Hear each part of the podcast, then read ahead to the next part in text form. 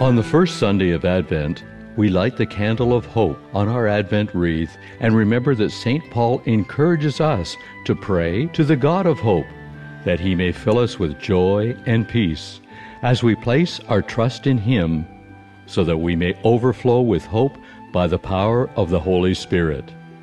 Amen.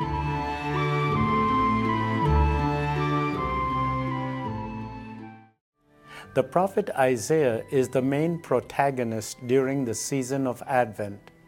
Like every other prophet, without exception, Isaiah has a message of hope. This message of hope was present from the initial call of Abraham through Israel's long and turbulent history.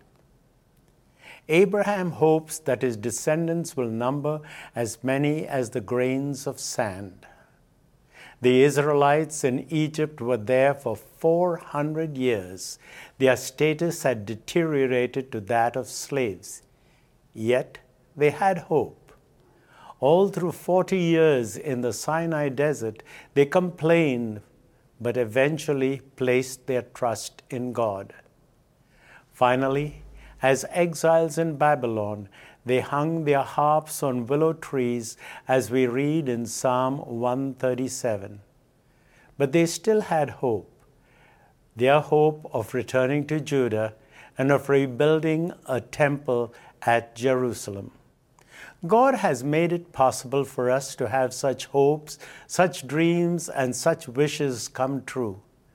God has sent the Spirit with the wi- gifts of wisdom and understanding the gift of courage to dream the impossible dream and to go where the brave dare not go. God made this hope possible when Mary said yes to the angel Gabriel's message.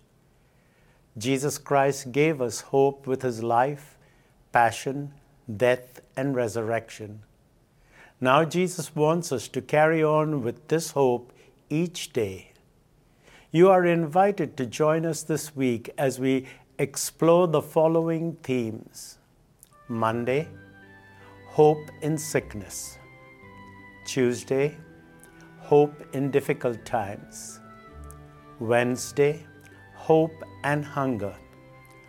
Thursday, hope and answered prayer. Friday, hope and healing. Saturday, hope and the right connection. Welcome to the first week of Advent as we light the candle of hope and await the coming of the Lord.